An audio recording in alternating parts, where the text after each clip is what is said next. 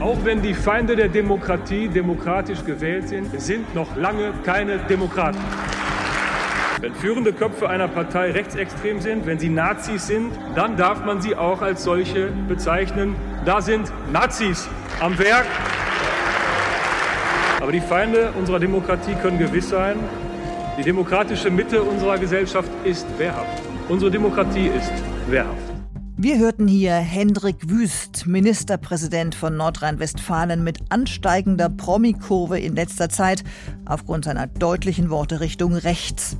Wir haben in Deutschland gerade unruhige Tage und Wochen hinter uns. Vor uns? Deutschlandfunk Kultur Weltzeit ich bin Isabella Kohler. Hallo. Wie, Katrin Hondel, unsere Korrespondentin in Genf, schaut man auf die Anti-AfD-Demonstration in der Schweiz? Mit Ekel, Abscheu und Empörung oder mit Begeisterung? Naja, es kommt wie immer drauf an, wohin man schaut, ja. Also diese großen Demos in Deutschland, die sind natürlich ein Thema in der Schweiz, vor allem in der Deutschschweiz, in den Deutschschweizer Medien, wo man ja immer ganz genau beobachtet, was in Deutschland so passiert. Und naja, also Ekel, Abscheu, Empörung, wie Sie sagen, habe ich da nirgends beobachtet. Es wird eben berichtet, teilweise staunend, wie viele da in Deutschland auf die Straße gehen. Die schweigende Mehrheit erwacht, war so eine Schlagzeile zum Beispiel im Tagesanzeiger der Zeitung aus Zürich. Kritischere Stimmen gab es in der Neuen Zürcher Zeitung. Da hieß es, solche Demos zur Verteidigung der Demokratie, die würden die Debatte verengen, rechts außen umso mehr Auftrieb geben. Aber es wird eben grosso modo als Geschichte aus dem Ausland gesehen. Wobei vereinzelt gibt es auch Stimmen, die diese Demos und das Zeichen, das sie setzen, ja, wirklich beispielhaft finden, auch mit Blick auf die starken Rechtspopulisten in der Schweiz, die SVP.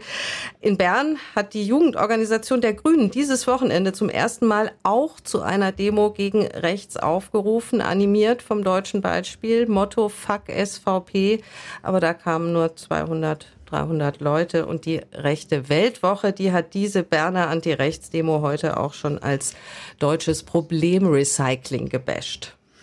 Also durchaus Pro und Contra. Auslöser der Proteste in Deutschland war ein Geheimtreffen von Rechtsextremen in Potsdam. Wurde speziell über dieses Treffen in den Schweizer Medien berichtet? Ja, das war in manchen Medien sogar wirklich ein Riesenthema, ganz besonders in der NZZ, also der Neuen Zürcher Zeitung. Und da konnte man sich schon auch ein bisschen die Augen reiben. Da gab es zum Beispiel unter anderem einen Artikel mit der Überschrift Remigration ja, aber richtig. Wer illegale Migranten nicht ausschafft, schafft sich selbst ab. Zitat Ende. Ja, und der Journalist, der das geschrieben hat, der hat sich zwar klar von dem Potsdamer Geheimtreffen distanziert, aber eben diesen Begriff Remigration einfach ganz normal verwendet, normalisiert. Also das wurde auch in der Schweiz kritisiert. Die Leiterin der Eidgenössischen Kommission gegen Rassismus, also der staatlichen Antirassismuskommission in der Schweiz, die hat diesen Begriff Remigration als klar rassistisch bezeichnet. Und vielleicht auch noch interessant, der österreichische Rechtsextreme Martin Sellner, der ja in Potsdam sozusagen der Star Redner war oder gewesen sein soll, der hat sich über diesen NZZ-Artikel gefreut. Auf Telegram hat er geschrieben, das sei der erste Schritt zu einer offenen und seriösen Debatte über das Thema. Aber dieser NZZ-Artikel ist sicher ein Extrembeispiel. Ähnlich in Anführungszeichen positiv wurde da nur in der ja wirklich ganz rechts außen positionierten Weltwoche berichtet. Da durfte einer der Teilnehmer des Potsdamer Treffens erzählen, dass alles halb so wild sei. Ja, und ansonsten haben die Schweizer Medien auch viel mit Hintergrund berichtet. Also es gab teilweise lange Interviews, Expertenbeiträge, zum Beispiel von dem deutschen Extremismusforscher Wilhelm Heidmeier in der Online-Zeitung Republik. Und muss man auch sagen, vielleicht noch erwähnen, auch warnende Worte in der Politik auf der linksliberalen Seite, Forderungen nach einer Brandmauer gegen Rechtsaußen, auch in der Schweiz zum Beispiel. Gibt es denn generell Kontakte zwischen der AfD und der SVP? Ja, die gibt es. Auch wenn die SVP das nicht unbedingt oder überhaupt nicht an die große Glocke hängt oder hängen will. Aber die AfD-Chefin Alice Weidel lebt ja bekanntlich mit ihrer Familie in der Schweiz, in Einsiedeln. Und ja, die wird hin und wieder auch auf SVP-Veranstaltungen gesichtet. Vergangenes Jahr war Weidel zum Beispiel beim traditionellen Albis-Gürtli-Treffen der SVP. Das ist so ein Meeting in einem Restaurant in Zürich, ehemaliges Schützenhaus, wo sich die Partei traditionell im Januar trifft und ihrem Urvater Christoph Blocher lauscht. Und naja, als Weidel da letztes Jahr gesichtet wurde, da hat der Zürcher SVP-Präsident aber sofort klargestellt, dass sie nicht von der Partei eingeladen worden sei, sondern mit irgendjemand anderem gekommen wäre. Also offiziell geht man da auf Distanz, aber dass es Kontakte gibt, weiß man. Weidel war ja auch in eine Spendenaffäre mit Schweizer Zusammenhang verwickelt. Da hat sie für ihren Wahlkampf Geld von einem schweizerisch-deutschen Immobilienunternehmer bekommen, der in Zürich am Zürichberg wohnt und eben auch die Zürcher SVP finanziell unterstützt. Also es gibt Verbindungen und die Zeitung Blick hat jetzt zum Beispiel auch dran erinnert, dass ausgerechnet eine Teilnehmerin an dem Potsdamer Geheimtreffen, die AfD-Abgeordnete Gerrit Hui nämlich, ganz enge Beziehungen zur Schweiz haben soll. Die war nämlich 2022 mit einer Parlamentarierdelegation in Bern und wurde von der Schweizer Regierung empfangen, unter anderem von Wirtschaftsminister Parmelin von der SVP. Aber auch da heißt es offiziell, das sei kein persönlicher Besuch der AfD-Abgeordneten gewesen, sondern eben ein ganz normaler Delegationsbesuch aus dem Bundestag. Wie ist das denn zu erklären? Zwei rechte Parteien sollten sich ja eigentlich irgendwie solidarisieren. Wie, wie kommt es zu diesem ambivalenten Hin und Her, sich distanzieren oder dann doch wieder zusammengehen? Gibt es dafür eine Erklärung? Naja, es gibt ganz grundlegende Unterschiede zwischen den beiden Parteien. Die SVP ist zwar sozusagen das Role Model der rechtspopulistischen Parteien Europas, das ist richtig, aber sie ist eben eine Urschweizer Partei und möchte sich auch nicht so als rechtsaußen Oppositionspartei sehen. Die SVP regiert ja im Grunde schon seit fast 100 Jahren mit in der Schweiz. Also beziehungsweise erst unter dem Namen ihrer Vorgängerpartei, das war die Bauern-, Gewerbe- und Bürgerpartei. Seit 1971 heißt die Partei Schweizerische Volkspartei. In den 90ern ist sie dann von Christoph Blocher, dem Milliardär und Unternehmer, auf diesen ja, heutigen rechtspopulistischen Kurs gebracht worden. Aber die SVP regiert eben mit. Vielleicht muss man dann auch noch mal kurz erklären, die Schweizer Regierung ist ja ein ganz besonderes Gremium, wo die sieben Mitglieder von den vier stärksten Parteien des Landes gestellt werden und die dann so quasi wie in so einer mega großen Koalition zur Zusammenarbeit verpflichtet sind, ja. Also das heißt, so eine SVP kann auch in der Schweiz nicht einfach durchregieren. Und als Regierungsvertreter führen sich SVP-Politiker auch ganz anders auf als ja im Wahlkampf oder auch bei Volksabstimmungen. In der Regierung ist die SVP zwar eine klar rechtskonservative, aber eben auch pragmatische Partei. Und ja, das liegt eben an diesem besonderen politischen System. Und dieses Image ist der SVP natürlich wichtig. Insofern gibt es diese offizielle Abgrenzung von der AfD. Mhm.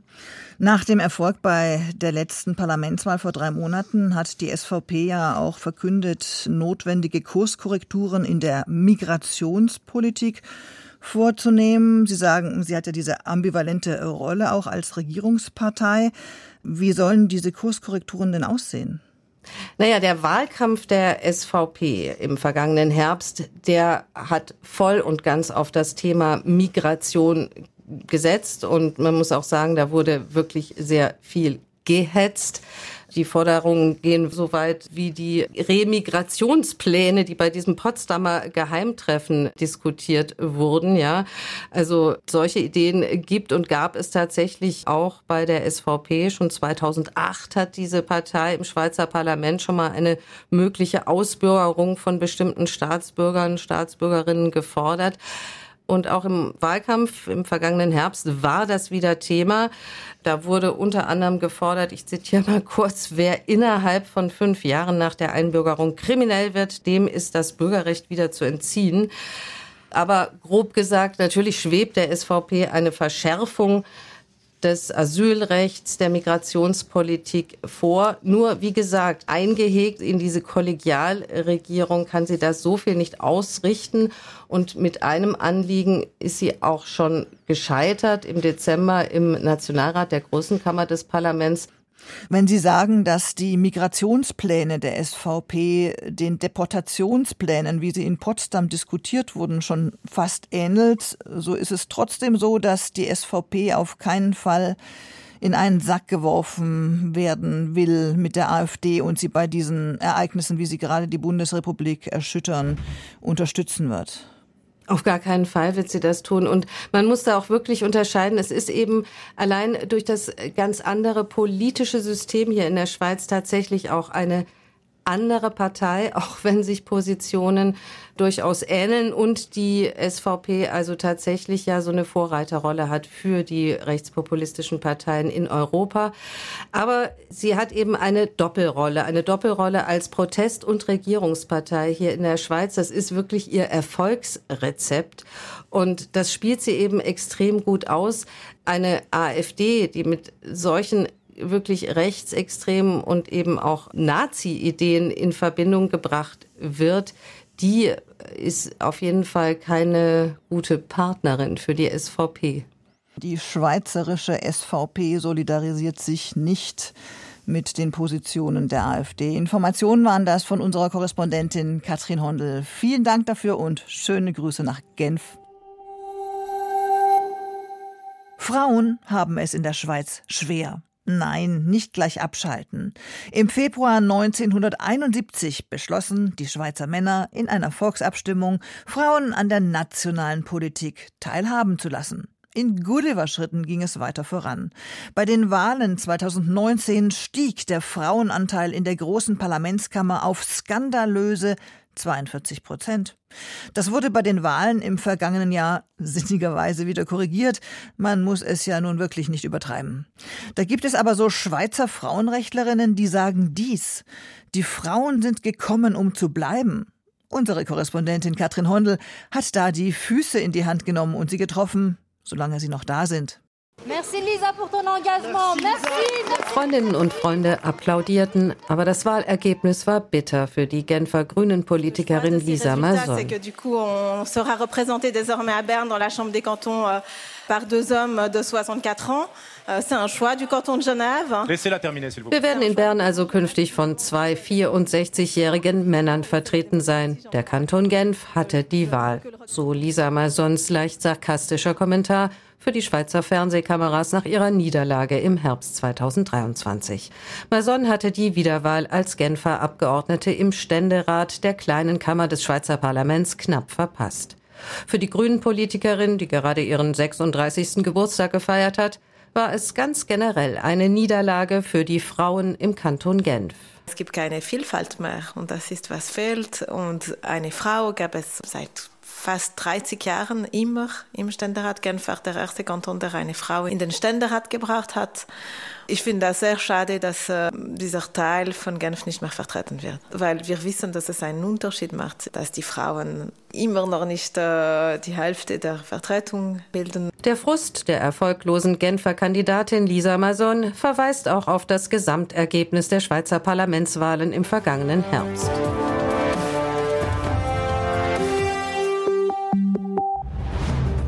Das Stimmvolk hat gesprochen, die Schweiz hat gewählt. Klare Siegerin ist die SVP. Parlament wird älter und männlicher, Frauenanteil sinkt, weniger Frauen im Schweizer Parlament. Das waren die Schlagzeilen nach dem deutlichen Wahlsieg der rechtspopulistischen und nationalkonservativen Schweizerischen Volkspartei, der SVP. Die schon seit langem wählerstärkste Partei der Schweiz erreichte knapp 28 Prozent der Stimmen und damit 62 der 200 Sitze im Nationalrat der Großen Kammer des Parlaments. Und die SVP ist nicht nur die größte, sondern auch die männlichste Partei der Schweiz. Von den 21 neu gewählten Abgeordneten der SVP, also der rechtspopulistischen Kraft, sind gerade mal drei Frauen. Auch überhaupt auf ihren Wahllisten haben sie den mit Abstand tiefsten Frauenanteil 25 Prozent. Sagt Flavia Kleiner, 33 Jahre alt, strahlendes Lachen, knallig pinker Pulli. Flavia Kleiner steht im Berner Büro von Allianz F, dem Dachverband der Schweizer Frauenorganisationen. An der Wand erinnert eine goldene Girlande an das Jubiläum, das 2021 gefeiert wurde. 50 Jahre Frauenstimmrecht. Erst im Februar 1971 hatten die Schweizer Männer in einer Volksabstimmung beschlossen, auch Frauen politisch mitbestimmen zu lassen. Vorausgegangen waren jahrzehntelange Kämpfe und Überzeugungsarbeit von Frauenrechtlerinnen wie Lotti Ruckstuhl. Als Präsidentin des Verbands für Frauenstimmrecht in der Schweiz appellierte sie damals an das demokratische Gewissen der männlichen Mitbürger. Die Schweiz ist die älteste Demokratie und man wähnt auch, es sei eine Musterdemokratie. Das Wort Demokratie heißt aber Herrschaft des Volkes und mir scheint, dass die Frauen auch zum Volk gehören und dass, wenn man das nicht anerkennt, man eben das ABC der Demokratie nicht kennt. Während Lotti Ruckstuhl in den 1960er Jahren noch für das Grundlegendste kämpfen musste, dass die Schweizer Frauen überhaupt an der nationalen Politik teilhaben dürfen, geht es Flavia Kleiner heute darum, dass sich mehr Frauen politisch engagieren, mit ganz ähnlichen Argumenten. Kleiner ist eine der Initiatorinnen der Kampagne Helvetia ruft, der, so die Selbstbeschreibung, Bewegung der Frauen in die Politik. Helvetia, die historische Schweizer Nationalallegorie und weibliche Identifikationsfigur für die Einheit der Eidgenossenschaft. Helvetia ist hier die Ikone einer überparteilichen Aktion mit dem Ziel, den Frauenanteil in der Schweizer Politik zu steigern, um, so sagt Flavia Kleiner, die Schweizer Demokratie zu einer besseren zu machen, weil Helvetia Ruft sagt, eine Demokratie ist nur so gut, wie sie ihre Bevölkerung repräsentiert. Und nachdem 50 Prozent der Bevölkerung der Schweiz eben Frauen sind, ja, finden wir, die sollen auch im Bundeshaus Einsitz nehmen und da die Gesetze zu gleichen Teilen wie die Männer mitgestalten. So. Man kann nicht ein bisschen gleichberechtigt sein, sondern nur entweder man ist es oder man ist es nicht. Man kann nicht ein bisschen gleichberechtigt sein. Entweder man ist es oder man ist es nicht. So sagte es 2018 bei der Gründung von Helvetia Ruft Elisabeth Kopp eine prominente Pionierin der Schweizer Politik. Die Juristin und FDP-Politikerin war von 1984 bis 89 die erste Frau in der Schweizer Regierung, dem Bundesrat. Aktuell sind drei der sieben Bundesratsmitglieder Frauen. Eine von ihnen, Verteidigungsministerin Viola Amherd von der Mittepartei, ist in diesem Jahr auch Schweizer Bundespräsidentin.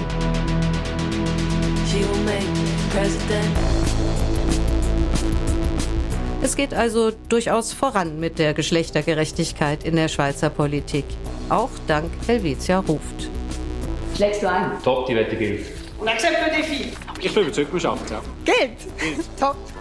Vor den Parlamentswahlen schlossen die Helvetia ruft Frauen mit den Vorsitzenden aller Parteien Wetten ab. Motto: Wer bringt die meisten weiblichen Politikerinnen auf die Wahllisten? Also mehr Frauen als 2019 müssen wir unbedingt erreichen. 40 Prozent Frauen in unserer Fraktion haben, das ist das Ziel. Tatsächlich hatten 2023 so viele Frauen wie nie zuvor bei den Schweizer Parlamentswahlen kandidiert.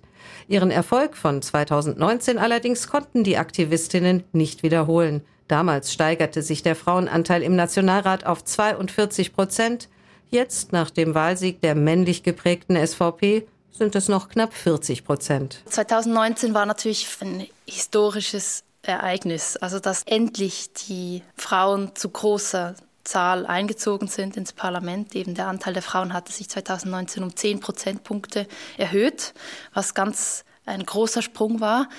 Und wenn man ein bisschen Geschichtskenntnisse hat, ich selbst bin Historikerin, dann weiß man einfach, dass Geschichte nicht linear verläuft, oder? Also dass Fortschritt auch in Schüben passiert. Und da ist es eigentlich ein ganz gutes Resultat so für die Frau. Natürlich sind wir nicht begeistert davon, aber wir möchten sagen, ja, die Frauen in der Politik in der Schweiz, die sind gekommen, um zu bleiben. Es war ein weiter Weg für die Schweizer Frauen. Die lange Zeit der reinen Männerdemokratie bis zur im europäischen Vergleich extrem späten Einführung des Frauenstimmrechts 1971 erklärt sich auch durch die besondere Geschichte des Landes. Die neutrale Schweiz blieb von den beiden Weltkriegen des 20. Jahrhunderts verschont. Das führte auch dazu, dass die traditionellen Geschlechterrollen in der Schweiz sehr viel langlebiger waren, sagt die Politikwissenschaftlerin Sarah Bütikofer. Einige große Entwicklungen gingen an der Schweiz vorbei. Also in der Schweiz gab es ja keine so Kriegsgeneration beispielsweise. Es gab nie eine Generation, wo ein großer Teil der jungen Männer quasi nicht mehr da war, weil sie eben gefallen sind. Und das hat ja schon auch einen Effekt quasi dann auf die Gesellschaft. Anders gesagt, es gab keine Trümmerfrauen in der Schweiz, die ihr Leben ohne Männer hätten anpacken müssen. Im Unterschied zu anderen Ländern Europas, wo die Männer an der Front waren und die Frauen dann auch in den Fabriken ihre Plätze einnahmen, blieb die Rolle der Schweizer Frauen auf das Private beschränkt. Zumal auch die Demokratiegeschichte anders verlaufen war was sich bis heute auswirke, so Sarah Bütikofer. In anderen Ländern war ja die Geschichte ganz eine andere. Häufig wurden ja Frauen und Männer quasi auch gleichzeitig diese politischen Rechte zugestanden, weil man aus einem völlig anderen politischen System kam. In der Schweiz war das ja nicht der Fall. Die Schweizer Männer hatten, seit es die Schweiz in der heutigen Form gibt, das ist 1848, ein Stimmrecht und wurden natürlich auch entsprechend erzogen, sozialisiert. Und die Schweizer Frauen wurden halt über mehr wie 100 Jahre des Bestehens des schweizerischen Staates nicht als politische Subjekte wahrgenommen und hatten keine Mitbestimmung. Und das hat schon lange Auswirkungen. Also das ist noch nicht irgendwie in dem Sinne überwunden oder verdaut. Bemerkbar macht sich das in der Schweizer Gesetzgebung und ganz besonders in der Frauen- und Familienpolitik. Eine UNICEF-Studie erklärte die Schweiz 2019 zum familienunfreundlichsten Land in Europa. Was das bedeutet, hat vor kurzem die Popmusikerin Sophie Hunger auf den Punkt gebracht. Aus Berlin ist sie zurück in ihr Heimatland gezogen und Mutter geworden. Ein Schock. Nach der Geburt eines Kindes beginnt der strukturelle Absturz der Frauen, so kritisierte Sophie Hunger die frauen- und familienfeindliche Schweiz. Ein Land, in dem es keine Elternzeit gibt, sondern nur 14 Wochen Mutterschutz und zwei Wochen Vaterschaftsurlaub, wo es keinen Anspruch auf einen Kita-Platz gibt und die Betreuungskosten 35 Prozent des Einkommens verschlingen. She will make president. Nach der historischen Frauenwahl von 2019 verabschiedete das Schweizer Parlament zwar ein Gesetz, das Eltern bei den Kita-Kosten entlasten soll. Doch die kleine Kammer, der Ständerat, bremste, sodass die Diskussionen darüber nun in der neuen Legislaturperiode weitergehen und es also noch eine Weile dauern wird mit einer frauenfreundlicheren Familienpolitik in der Schweiz. Die Diskussion läuft immer noch, leider. Wir konnten das nicht in der letzten Legislatur abschließen. Bedauert die Genfer Grünen-Politikerin Lisa Mason, die nun nicht mehr im Parlament vertreten ist. Ich glaube, es wird schwierig sein, leider, weil es bleibt zentral, vor allem für Frauen. Dass es für feministische Politik generell nicht einfach sein wird im neu gewählten Schweizer Parlament, meint auch eine andere Jungpolitikerin. Die Zürcher Sozialdemokratin und LGBTQ-Aktivistin Anna Rosenwasser, Jahrgang 1990, wurde im Oktober in den Nationalrat gewählt.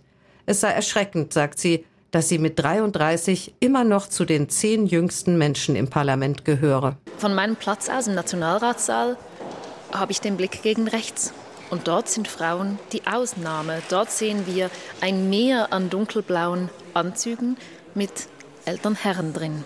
Wir haben also im Schweizer Parlament eine Machtverteilung, wo patriarchale Teile der Gesellschaft sehr stark vertreten sind und damit natürlich feministischen Fortschritt stark verlangsamen und blockieren. Sie kommen nur im Schneckentempo voran, aber die Schweizer Feministinnen kämpfen entschlossen weiter. Während Anna Rosenwasser sich im Parlament für Veränderungen einsetzt, will Lisa Mason jetzt für das Amt der Parteipräsidentin der Grünen kandidieren. Die Politik braucht Frauen, die auch Verantwortung übernehmen und ich bin eine davon. Ich hoffe, ich kann auch Frauen dazu bringen, dass sie sich auch engagieren. Das wäre das Schönste.